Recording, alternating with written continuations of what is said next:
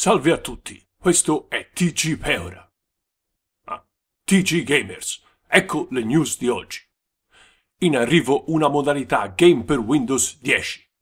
Così vi passa la voglia di comprare un Xbox, stronzi. Anche Lenovo presenta il suo visore VR.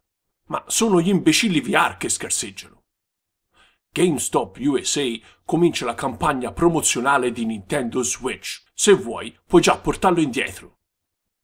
Sempre GameStop venderà un pad esclusivo per Xbox One. Se fai la garanzia, puoi spaccarlo subito contro i commessi. I fumetti di Assassin's Creed arrivano su tutto sport. Oppure la Juve si è quasi comprata Ezio Auditore. Chi può dirlo?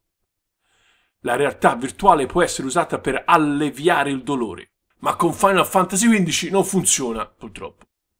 Ariana Grande sarà un personaggio della versione mobile di Final Fantasy. Non si dovrà comunque pagare in game per le pippe, almeno credo. Nuovi leak su Switch di Laura Hate Dale. Prima o poi arriverà anche un leak su chi cazzo è Laura Hate Dale. La sceneggiatrice di Rise of the Tomb Raider lascia Crystal Dynamics. Ora dovranno assumere altre scimmie per battere sui tasti.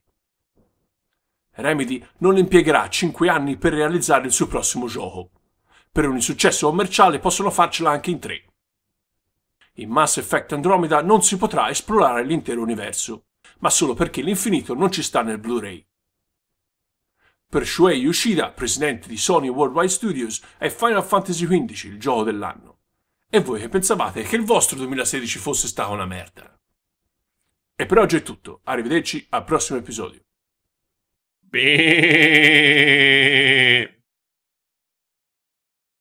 Remedy non impiegherà 5 anni per realizzare il suo prossimo gioco. Per un insuccesso commerciale possono farcela anche in 3.